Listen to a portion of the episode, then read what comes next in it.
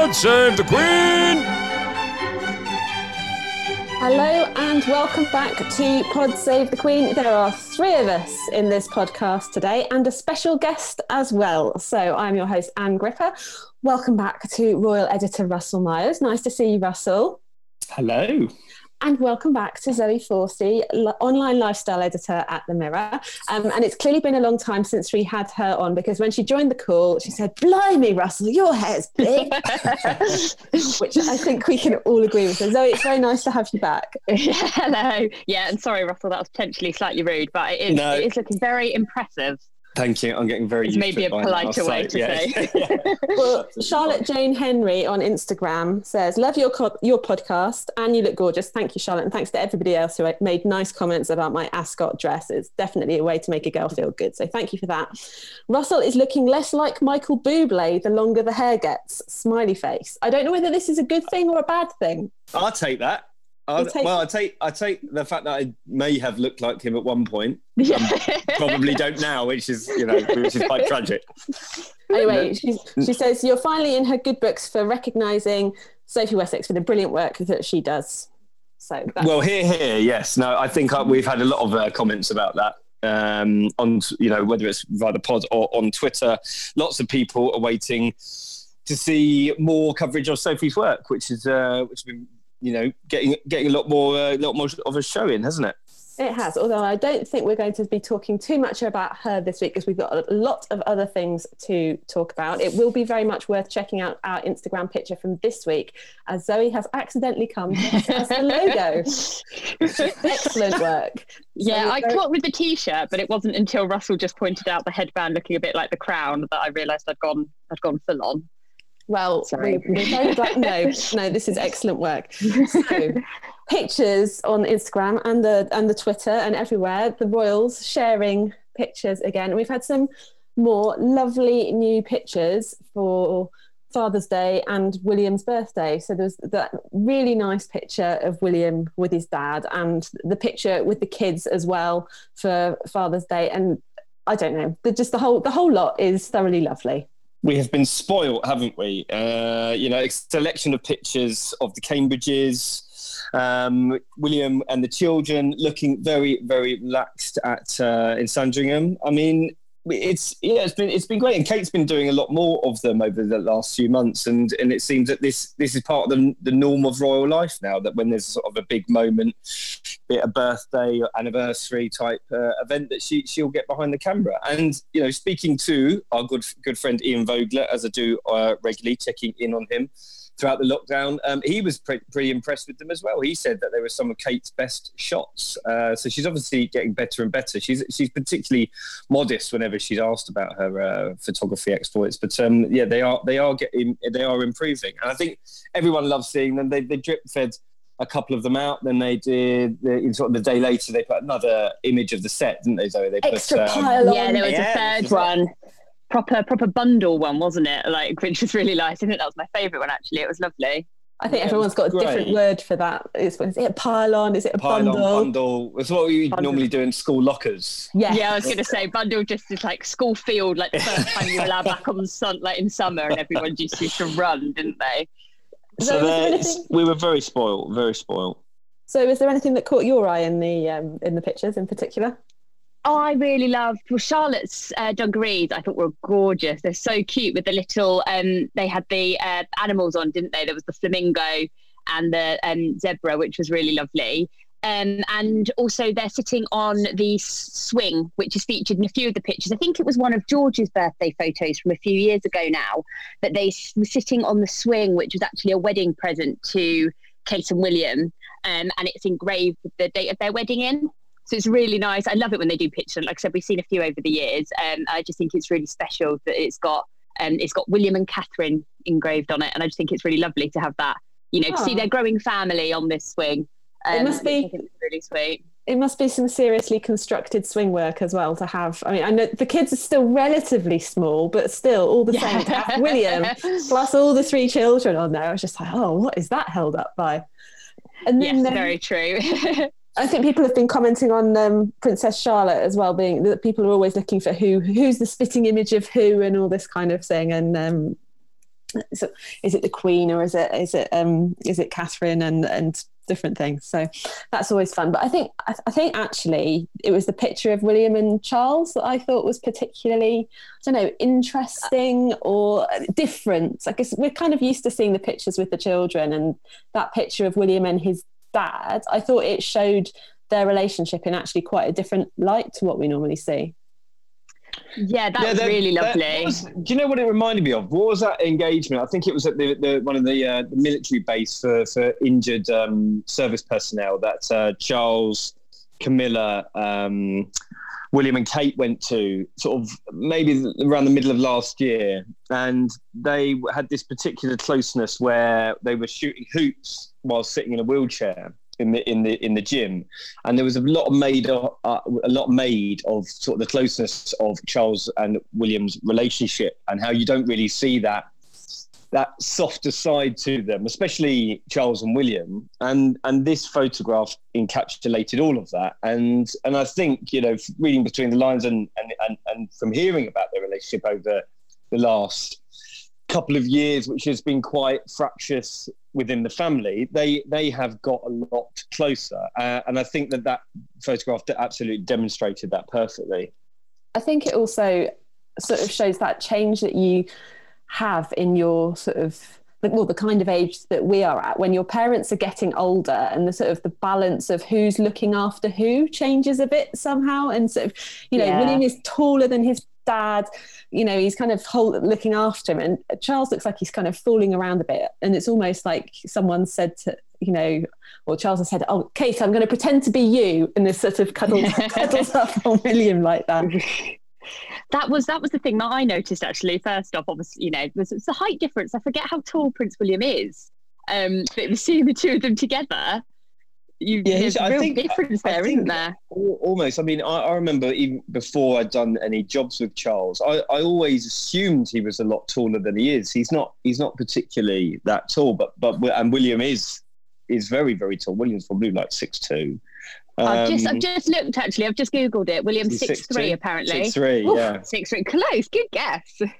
Uh, so, um, yeah, but so yeah, I, I just I just loved it. I thought it was to- totally different that it shows the, the, softer side of them. They've obviously been speaking an awful lot, like we spoke last weekend about the dynamic between them and about how you know William especially has led this lift and shift to the digital world, and how Charles and William had been speaking quite a lot about you know how they will then take the family forward, not only in sort of a COVID world under lockdown, not being able to get out on engagement, and the two of them have really pushed this um, this notion of one must be seen to be believed, that the family has to be, and uh, I, and carried it off perfectly. And so their relationship, I think, is probably as strong as ever, and that probably goes, you know, even further back than the Sandringham summit, where they were, you know, making all the decisions of how to take the family forward, and and not only is it sort of a business partnership that you often forget that they are father and son as well, and not only are they in charge of the monarchy, but they've they've got a really really sweet relationship. So a couple of questions, uh, not questions, comments from our Instagram followers. So Mums at the Bar says that is adorable. My best vintage life podcast. Shout out podcast pod, fellow podcasters. I don't know why, but this made me emotional. And Princess Piffler, I love this picture. I think that Prince Charles has unfortunately been outshone by Diana. It seems that he and his sons are pretty loving, but he does not broadcast it about lovely picture, humour, and closeness. So anyway, happy birthday to Prince William for the weekend. Um, and because it is his birthday, we're going to put a little bit more of a spotlight on some of the work that he has been doing for actually, actually, really quite a long time now. Um, Zoe, do you want to tell us about the interview that you did recently? Yes. So I caught up with uh, Seyi Obakin, who is the CEO of Centrepoint, which was Prince William's, well, who Prince William is a patron of. It was actually his first patronage that he took on uh, when he was in his early 20s. Um, so he the two have been working together over the years, you know, really closely, kind of both at public events and also behind the scenes at private visits as well. So I just had a, a quick catch up with him to find out what it's really like to work with Prince William and what the kind of the side that we don't really get to see of him is really like. So let's have a listen to that now. Hello, yes, I am joined today by Seyi Obakin, who is the Chief Executive Executive Officer from Centrepoint. Thank you so much for joining me today. Hello, how are you? I'm very well, thank you. It's my pleasure. Thank you for having me. Good. So the reason that we are going to have a chat today is because we want to find out um, a bit more about what you guys do. Obviously, Prince William is uh, your patron, and he does lots of work with your amazing charity. So what we want to do is just kind of find out a bit more about what you guys do, and also his involvement and what you know his his role brings to you as an organisation. So first off, because you can describe it a lot better than I can, can you please just tell our listeners a little bit more about what Centrepoint does? Well, Centrepoint is about helping young people, especially those who have found themselves homeless, to have a job and a home. And that means that they've beaten homelessness once and for all. In a nutshell, that's what we do. Now, we do lots of different things to help them make that happen. We give them a place of safety, we inspire them, we motivate them, we train them, we give them formal education if that's what's needed, we look after their health including their mental health, which a lot of young people do uh, have challenges with. And then we help them to make their way back into further education or jobs. And once they can earn money, they don't have to be homeless again. So Centrepoint is all about helping those young people who found themselves homeless to have a job and home. Okay, fantastic. And so, how did Prince William become involved in in your work and what you guys do? Well, Prince William uh, visited uh, Centrepoint and a number of other homelessness charities in London with his late mother, the Princess of Wales. So uh, he was introduced to this problem early in his life. Now, he became patron of Centrepoint in September 2005 when he was only 23 years old himself, uh, the same age as many of the young people that Centrepoint uh, supports. And that means he's been committed to this issue now for nearly 15 years. In fact, uh, a Centrepoint uh, was Prince William's first patronage. And a further reflection of his commitment to the issue is that he uh, has now also taken up patronage of the passage. Okay, but wow, so that's that's such a long time that he's been involved in in your work then, and he must have seen lots of changes in the organisation over that time. And um, it's also really lovely as well that, as you said, it's something that he had involvement in when he was a child through mm. you know through Diana. And how what was it like for you guys as a charity then when you found out that he wanted to kind of follow in his mother's footsteps and to, to kind of carry on her work in raising awareness through you know of homelessness? we were over the moon delighted. Uh, uh, the Princess of Wales, uh, Diana, was uh, our patron for many years. And then um, we had several years after she passed on uh, when we didn't have a patron at all. So it was a great feeling for us that Prince William wanted to carry on. And I think it, it says something uh, about an incredible testament to his mother's legacy that he wanted to be patron of Centrepoint and remain involved in finding a way through homelessness. Okay, fantastic. So, so tell me a bit more. What what does a patron do? What does his role within the charity look like? Well, um, I can put that in I would say probably three strands actually. The first one is learning about the issue. Uh, I know that Prince William spends a lot of time doing this, and I'm certain he knows more now about homelessness than most people who don't spend all their working life dealing with it. So he, he spends a lot of time. He learns about it not just by reading up, but also by getting his hands dirty, meeting people who have been affected by uh, homelessness and those that are helping them. You may recall uh, that he actually joined me for a night, a very cold night, I might say, of rough sleeping a few years ago. And that was part of his, his learning. That night, we had a road sweeper nearly running over our legs. I say, what a way to learn about how vulnerable rough sleepers are. So I think the first thing is that he uh, spent a lot of time learning about it. The second one is that he is an advocate for the issue. I know that he genuinely wants to end homelessness, especially youth homelessness. And he has a voice and a convening capacity that most of us will never have.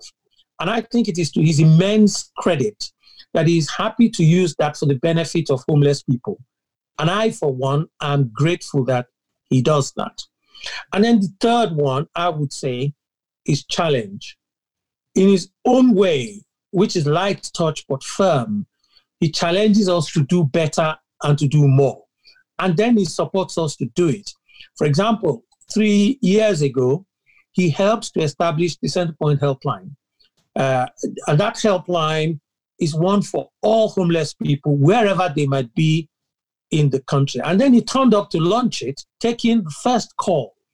And the interesting thing is that, you know, he took that first call from a young person who uh, had been sleeping rough in freezing cold temperature. And the Duke was so moved by that call that he asked to be kept informed of that young person's progress. So that's the third way in which actually he is involved. So I think it's about learning, about advocacy, uh, uh, and about challenge. Okay, and obviously another one of the big things that he does is there's the official visits that he does where he goes to the centres and kind of sees different projects that you guys are working on.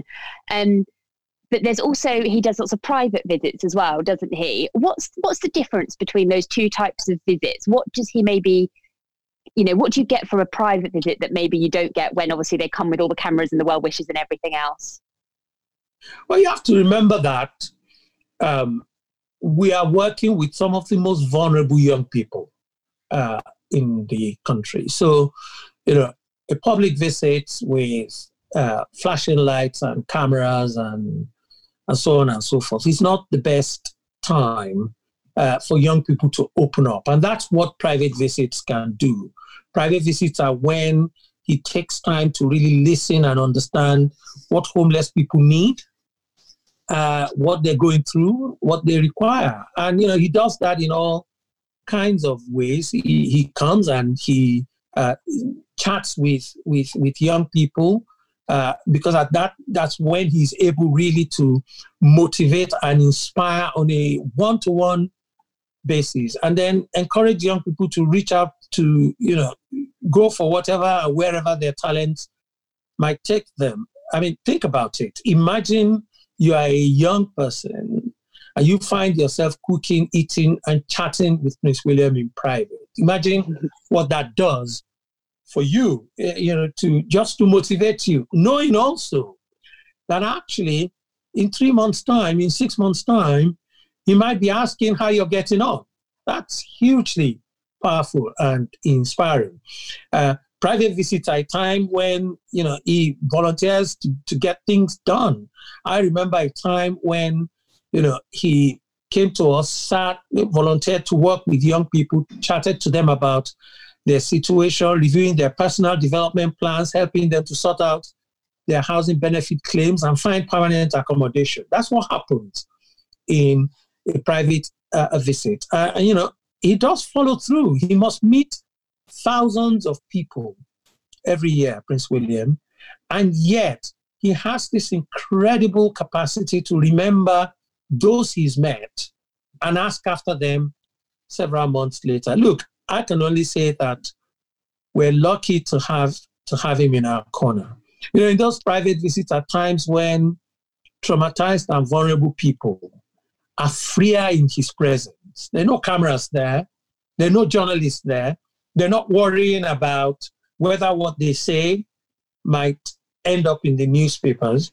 And Prince William has an incredible gift, talent for putting people at ease. And I have seen him chatting, I've seen young people chatting to him like old friends within minutes. I don't think many people can do that.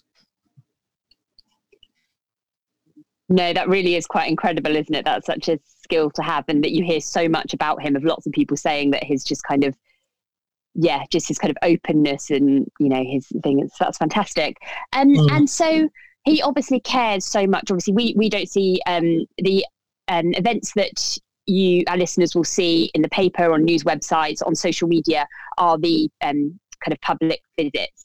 Uh, but what's he like? You know, it's obviously something that he's very, very passionate about. You can see that even in the the public events he goes to. You can see he's so passionate about it. What is he like when he visits the centres as a person?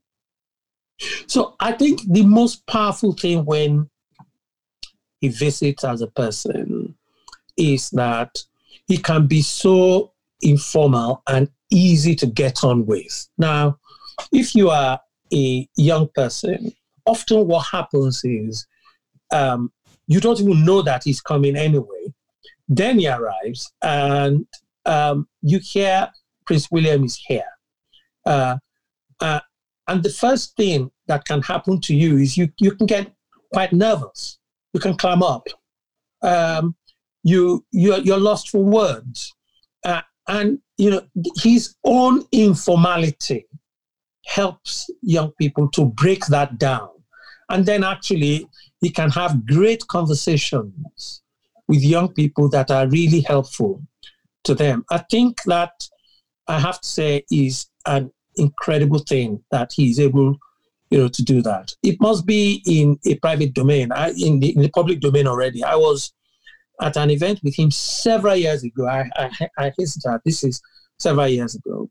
Uh, and he met this young person, and this young person had uh, he knew he was she knew he was coming, and she had completely clamped up, and she couldn't get her words out. Out. Um, uh, and the, the, young person is a little short, and Prince William is quite tall. Uh, uh, uh, the prince, you know, bent down and whispered something into the ears of this young person, and it was like a floodgate.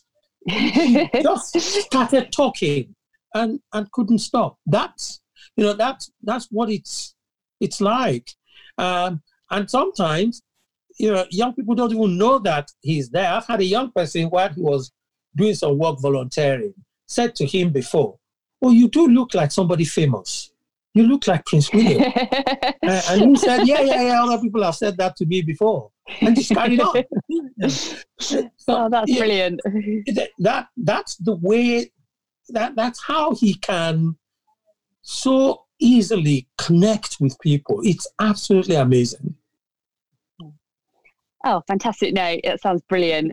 And so, just kind of uh, to finish off with, then, um, obviously, the, the COVID pandemic has changed everyone's lives completely. How has it changed the work that the, you know, has it changed the charities' work? And also, how has Prince William been involved in this? Well, you know, the, the first impact, of course, uh, that uh, COVID has had on us as a charity is funding. Uh, we are a fundraising charity. We depend a lot on the goodwill and the generosity of the public uh, and the cancellation of events uh, that might bring people together through which we raise funds uh, has been challenging for us. And you know, without the funds, we can't really reach out to young people. So that's one uh, difficulty that we've had. The other one is actually providing safety for our staff. It's quite hard to uh, do the work we do with social distancing. That's not so easy. Having the right protective equipment to make people feel safe coming to work uh, has been a challenge for us, and it, it is a continuing challenge. And then keeping young people safe. You know, we we have thousands of young people that we're responsible for, and through this period, we've um, worked really hard to keep them safe, to protect them from the virus, to help them when they've had to uh, self isolate, to look after them when they have been unwell. So these have been some of the challenges that uh, we faced. Uh, and uh, the second part of your question is about how uh, the Duke has been helpful. Look, he very early on, the, the, the Prince William understood that we, we will face some of these challenges, and he's been an encouraging voice to us.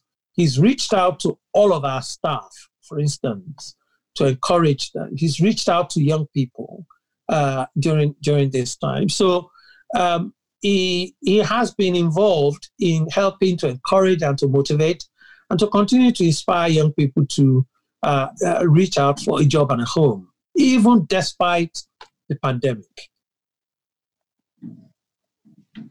That's fantastic. And it's, it's great to see that you guys have been able to carry on helping people even in these even in these awful kind of difficult circumstances.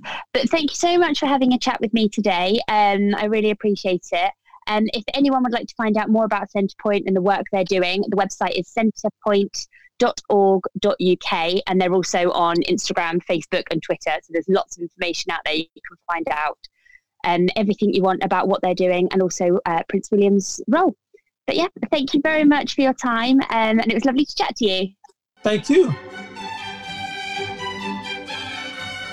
I have to say, Zoe, I really enjoyed listening to that conversation earlier today ahead of recording. And I just think it's so nice. So often, you know, the Royals are talking about the amazing work that the organisations they're supporting are doing. And actually hearing from the organisation side, getting a chance for them yeah. to, you know, the work that they do, it really does make a difference. They are they are special people. And, you know, the little bits of stories, you know, Prince the the street cleaners nearly running over Prince William's legs on the night. Yeah. without sleeping rough to get that experience and and that ability to bring people into the conversation when they when they were feeling nervous about it you know that kind of the, whatever it was that he secretly whispered to someone when yeah. it enabled them to talk and join made all the difference. Exactly. I think it's very easy for you know kind of us and also fans to kind of we see the public events we see them going to a charity, you know, dressed in a suit or, you know, kind of Kate wearing a nice dress, and just to see them say hi to people, have that chat, and think they just get in the car and then never think anything of it. But obviously, that isn't the case at all. And they do have really strong relationships with these charities, the majority of which we never hear about. So yeah, it was really interesting actually finding out a bit more about that. So yes, thank you very um, thank you again very much for chatting to us, Seyi. It was lovely to catch up that lasting connection is something I find really fascinating as well, actually, because they meet so many, so many people and choosing who they manage to retain those ties with. As someone who was always an absolutely terrible pen pal with all of the yeah. people that I was paired with at, at, school. So every time it would start with, I'm really sorry this letter is so late. Yeah.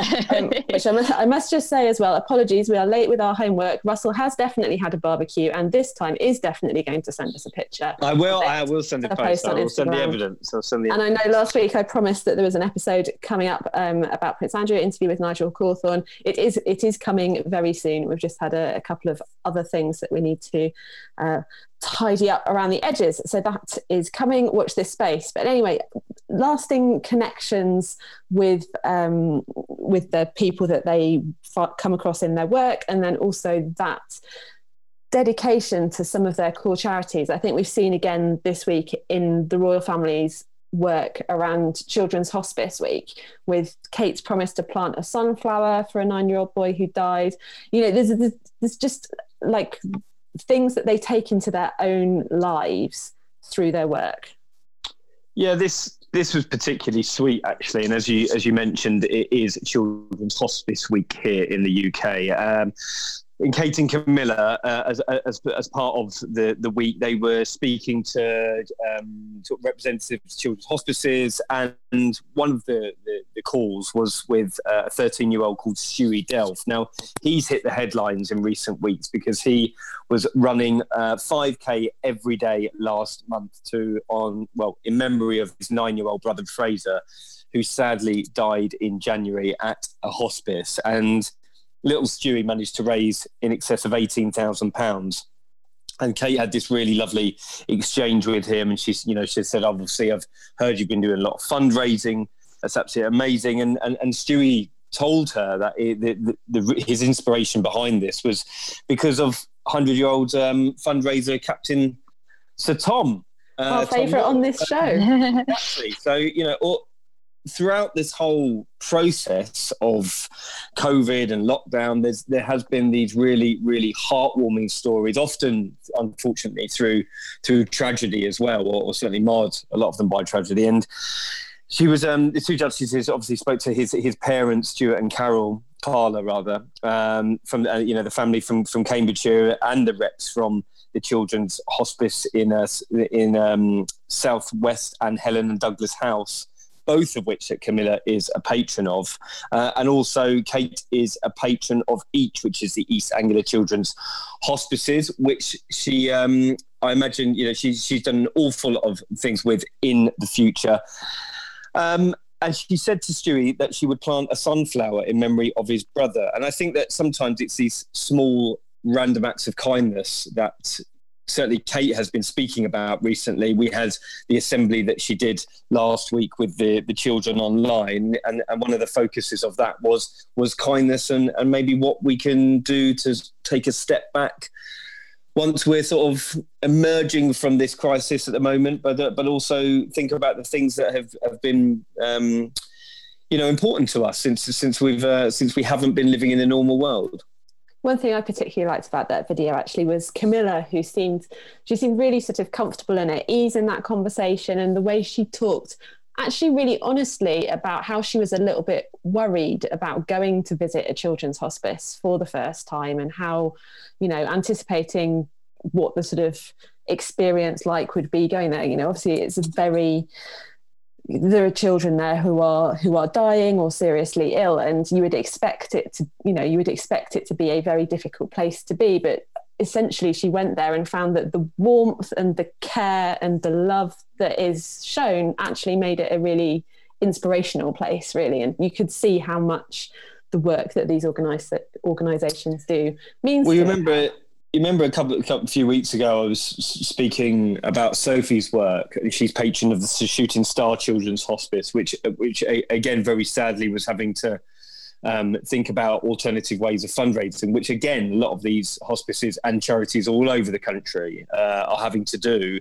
because of the effects of COVID, because of the effects of shutting down things like the London Marathon, which is a massive fundraising event for for these charities. Um, and the the tireless work of people who work for these charities to make sure that they are safe, comfortable, welcoming environments for all, not only the, you know, the children um, who are staying there, but also their families. Um, must not be underestimated, and, and the fact that they have had to keep on going even when the country and the world has come to a standstill. Um, so I, I, think we will see a lot more of the Royals doing some doing things like this, whether it's highlighting charity appeals or getting getting to go to hospices or you know places where um, which really really need the attention and, and, and to have a light sh- sh- shone upon the work that they're doing because now they need our support more than ever.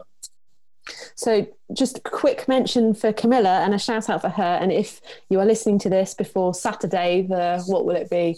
20, 20th of June, something around there. What day it is? What month it is? We've 20, 24th. No. I was going to say, I think you're. I think you're. oh yeah, that was last week. Anyway, so the last, the last Saturday in June, uh, Camilla is talking about domestic violence, which we know is something that um, is a particular focus for her and has been sort of in recent months for the Women of the World Festival, which has got like Julia Gillard and various other interesting people talking at it. And um, there's also Sophie Wessex last week. She she delivered a speech to the UN around. Um, issues related to women as well. So shout out to those two ladies putting important focus on interesting and difficult issues. So also back to coronavirus, sort of. We're sort of kind of coming out into a little bit of real life, and we know when we can go to the pub, which is very exciting.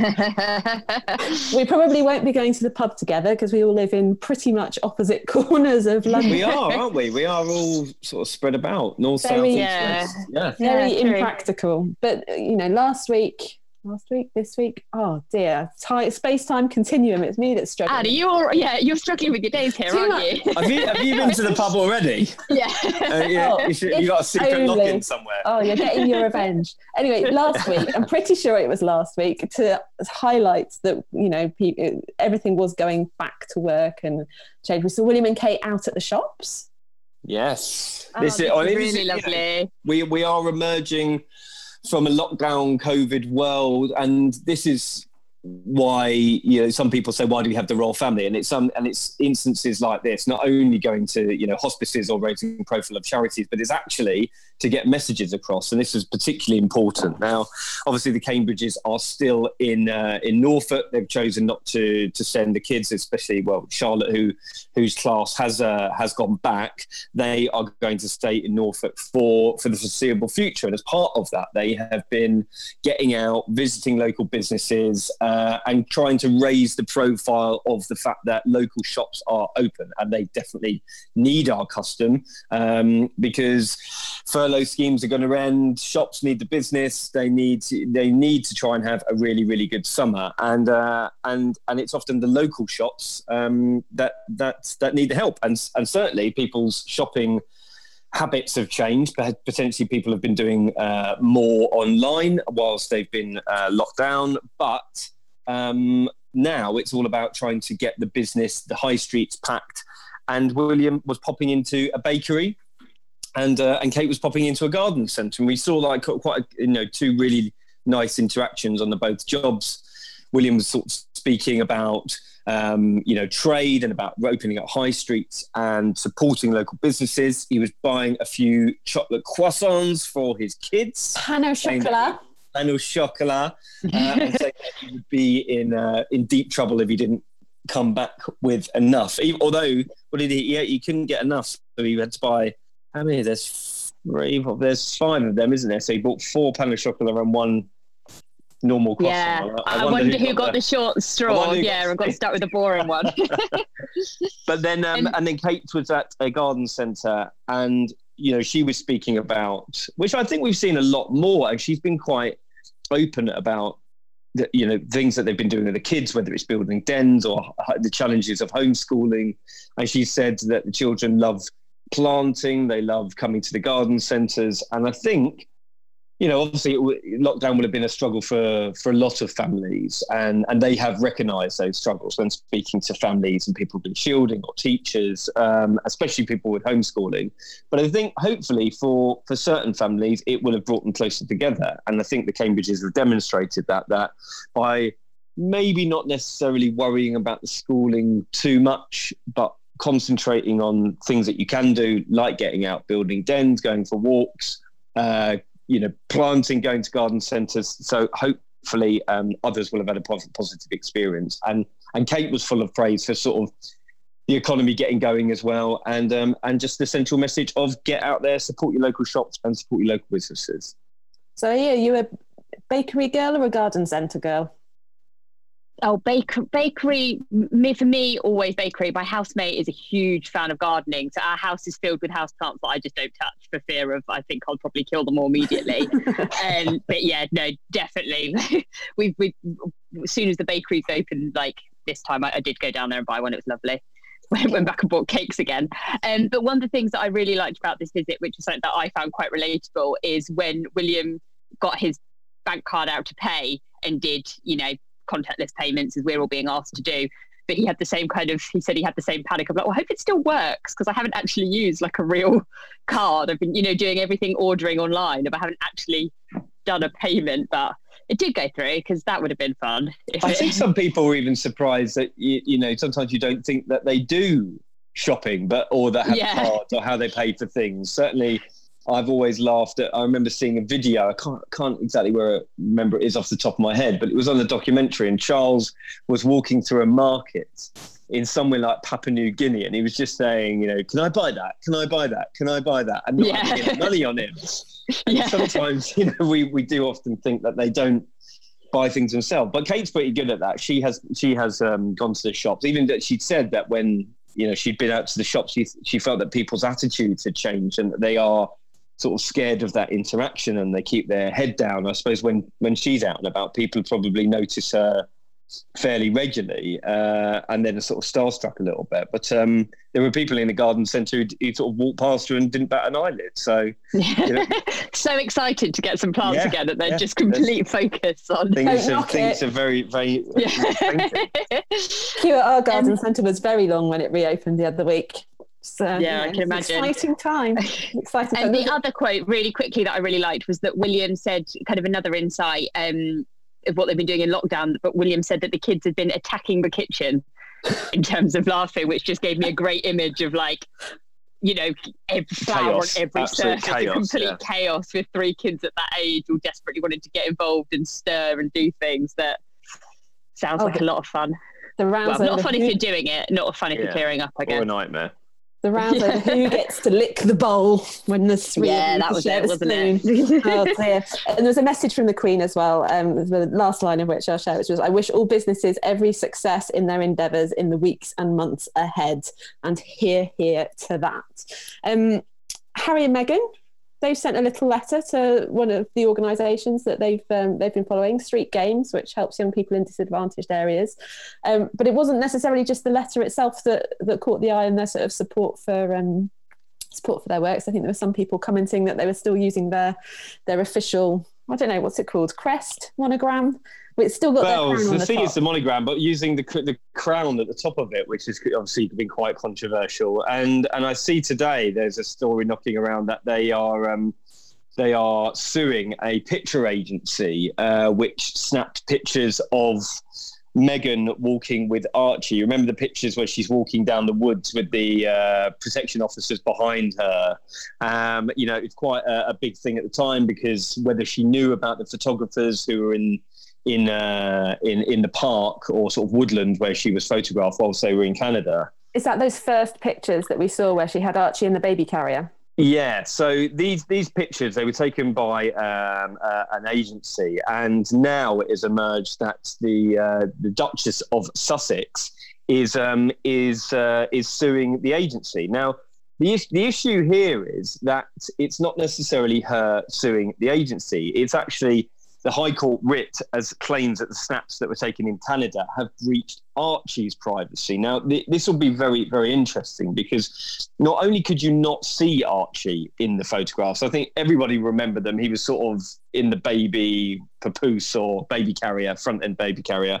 She had the two dogs. She's staring directly into the camera and smiling. Now, that could have been a coincidence. I think a lot of people at this time thought that, or would be forgiven for thinking that she knew the photographers were there. They saying they weren't. They were, you know, they were hiding in plain sight.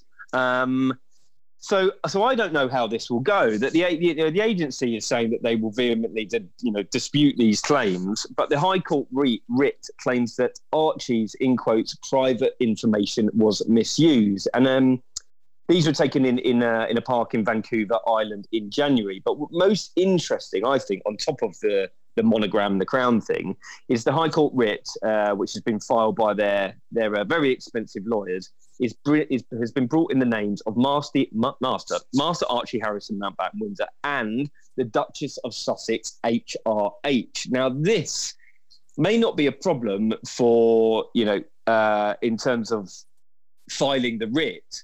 But I think a lot of people have an issue with it because they've been told they can't use their HRH. They've been told they shouldn't, or they agreed that they wouldn't be using it. So why now is it in these documents? Now, it, I don't know specifically, but it may be, um, you know, it might it might be just a style or a title thing, and and, and certainly they are still HRHs, and you arguably you could say that it relates to uh, private business ventures. However, I think this will ruffle a few feathers, not only because the actual way that the pictures looked. You know, I, I, I, I, I'm, I'd be very, very interested to see um, what the what the result is. And they've got a few other things to untangle as well, with their initial trademark bid on Archewell being knocked back as well. So they've got to get a bit more definition around that. Well, it does. It seems like they haven't done the due diligence on a lot of things here, and the Archewell thing is is, is particularly interesting as well because they had obviously filed a lot of trademarks, over 100 trademarks to do with Sussex Royal. Um, and obviously that had to be scrapped. And now the, uh, this, they're trying to do the same with Archewell, which is which is purely reasonable. It's it's down to licensing, protecting the brand, or indeed the uh, the intellectual property of the of, of the charity. Um, but you know they've had a lot of time on their hands, and um, you would think that they would be crossing the T's and dotting it all the I's on that. And the uh, the commissioner's office in the states has said that the uh, the paperwork wasn't up to scratch. So I think they've got until some date in August to uh, to get it to get it sorted. Um, but yeah, it just seems that I mean, I've spoken about this before that they're they had huge plans. They were going to uh, try and hit the ground running, and and essentially, they're, they're, all those plans are up in smoke. Now, it's debatable whether they will actually diversify their, um, you know, what they want to do. Whether they will now diversify their attention to the Black Lives Matter movement, to, to do more with, with climate change, and to other groups who um, who they may not have thought about working with previously. Um, but who knows when we're going to see them? Um, so I suppose watch this space, right? Yeah, and there's another mention for Prince Harry over the weekend um, on something which, in some ways, seems frivolous, but at the same time is also really important. Which is the so the England he's a huge England rugby fan and and the patron and the patron and uh, the RFU have said that England's sort of uh, the the song that is most associated with the England rugby team is "Swing Low, Sweet Chariot." But obviously, in the light of all of the Black Lives Matter um, aware, awareness raising, the origins of that song have become more in focus. And it was written in the mid 19th century by Wallace Willis, who was a Black American slave. So that that is all being reviewed, and Harry is sort of supporting that that song should no longer be sung. However, this is where the kind of origins and things moving on. It's just it's all really interesting. I never knew why England rugby fans started singing that song. And it's because of a player called Martin Offiah, who was really, really quick. Yeah. So they called him Chariots of Chariots, Chariots of Fire, Martin Offiah, yeah. That's the classic thing that sports fans do. They just make a funny name for people and then they find something that, that goes with it. And he's, he says, so Martin Offiah is, um, is a, a tremendous rugby player, played rugby union and rugby league, I think. Black winger, super fast, just like awesome. I used to watch him a lot when I was growing up on the telly, and he was like one of my favorites because he was so quick and scored so many tries. But he's just like, you know, I, he's not in favour of the ban. So it's the, it, the, we've talked about it a little bit previously on the show. Those kind of cultural questions that we've got at the moment of reviewing reviewing how things are and do we keep things as they are or do we change them and and I know it's. I think listen, it's, it's, up for debate, isn't it? The RFU, of which Harry is, is is patron, the Rugby Football Union, has has obviously said that that a lot of conversations around the Black Lives Matter movement, race, uh, the his, his, Britain's history essentially of uh, and it, and its uh, and its role in the slave trade needs to be examined, and and I think that nobody would would dispute that. However, when it, it's it is um, it, you know being d- d- discussed of coming into the sporting arena, as we have seen with the football coming back this week, with a lot of the players taking the knee before the games. None of their shirts have got their names on anymore, or until the end of the season, they've got Black Lives Matter and the NHS badges. So you know th- th- we're already crossing the political divide. But I think on that sense, it's a it's a human rights issue, and and I think that it it becomes part of the conversation that is right for it to be made. Um, I mean, it's, it's quite strong that Martin Offiah didn't didn't want it banned, but I think that the RFU are saying that there needs to be sensible conversations around it, and why they wouldn't strike an out, outright ban, they want to educate um, the fans around singing those particular lyrics. Now, Boris Johnson has said most people don't know the words apart from the, essentially the chorus. Um, but again, that and so therefore he wouldn't support a ban. But but I think that that then supports the notion of education, and people should actually, if you're going to sing something or or to have um, you know an affiliation with something like that, then you really need to understand the the, the, the traditional context that it's um, that it's from. Um, so yeah, I mean it's it's it's just a political issue, isn't it? Harry's getting slammed on both sides for, for, for saying whether he should have um, had an opinion on it, but it's it's something that is is being widely discussed. And it's it's good that the discussions are happening. Let's face it. And I think of course, you know, yeah, the uh, the players taking the knee at the start of the games and the match officials as well. I think it's actually been after the whistle has been blown, so it has been even more sort of a demonstration of of um, it's had even more togetherness. Impact, yeah, impact yeah, and togetherness. But yeah. the issue and the the problems that we do still have to face and work through and awareness that actually there is a long way to go is you know there was one of the matches this week where someone had hired a plane to fly over at the same time with a message of white lives matter and that is the you know there is this kind of there are people who don't understand why this is an issue and that's why these conversations need to keep happening so that people do understand the kind of the full impact and the background and the, we have to we have to work on on understanding and, and making making the world a better place for everyone i think is something that we can all hope for Yeah. um so you mentioned as well russell when we were when we were looking ahead to this that prince charles had delivered a message um, for windrush day Yeah, I mean, this is, is Prince Charles has been busy actually. I mean, he's he's he made a, a very very emotional speech about Windrush Day, uh, and Windrush Day was on Tuesday uh, in the UK, um, and it's paying tribute to the generation um, of uh, Black Caribbean British people that came well answered the call to come to Britain after after the Second World War and rebuild the country. And, and Charles quite rightly praised, uh, and I'm quoting him for their profound and permanent contribution to British life.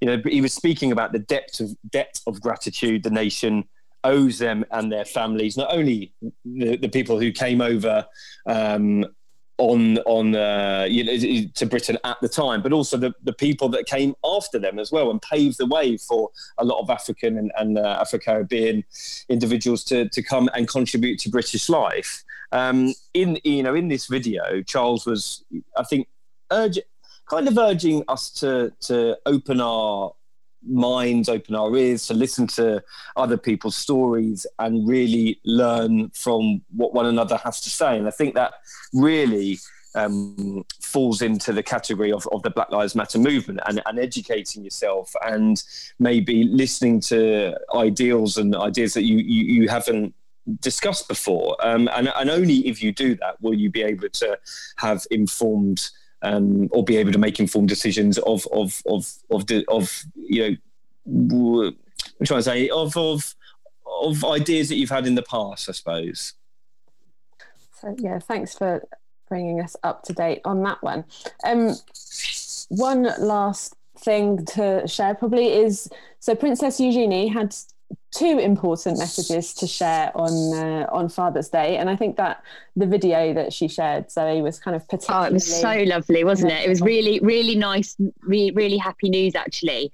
And so her father-in-law, Jack's dad, George, has been in hospital battling COVID for nine weeks now. Uh, five of those weeks he was actually on a ventilator, so he's been very, very poorly. But he is now back home, which is lovely. Uh, she shared uh, two lovely photos of him returning to the house, kind of still with nurses, uh, still looking, you know, like like he's a bit on the mend, but back home with his family, which is really lovely.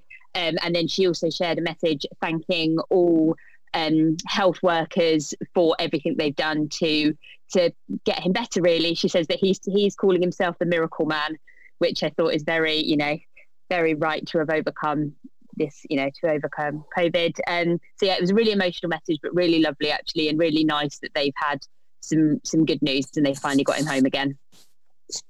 Well, it was certainly better news than the other Yorks have, have been happening, and we were speaking about this, you know, before we came on. Uh, the, the the the constant toing and froing in the war of words between uh, the U.S. state prosecutors and Andrews Andrews people, and that's uh, that's de- developed again this this week.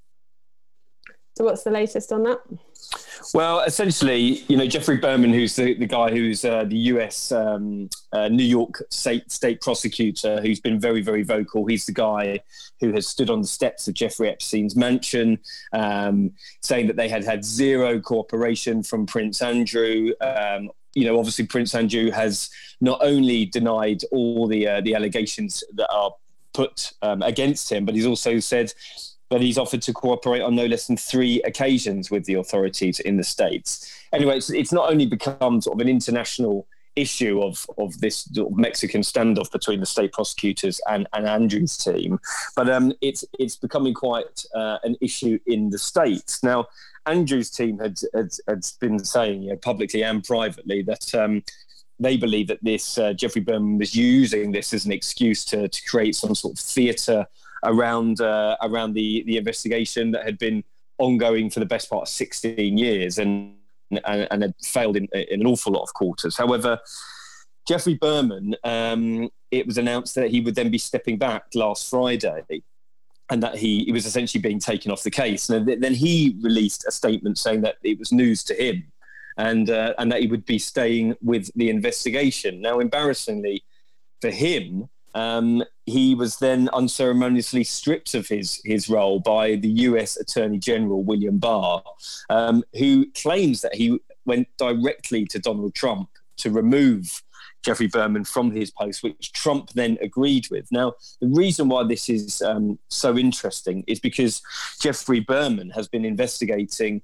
uh, a lot of Trump's associates to do with his business dealings over the last few years and whether Trump had an axe to grind. Now, Trump claims that he didn't and he was only taking advice from his attorney general. But um, this is a this is a situation that's going to keep on keep on go rumbling on. I'm afraid. And yeah. whilst the Duke of York is saying that he has uh, he wants to cooperate, he um, he also uh, he also stands stands um, charge of, of whether he's actually going to have to make a statement at some stage.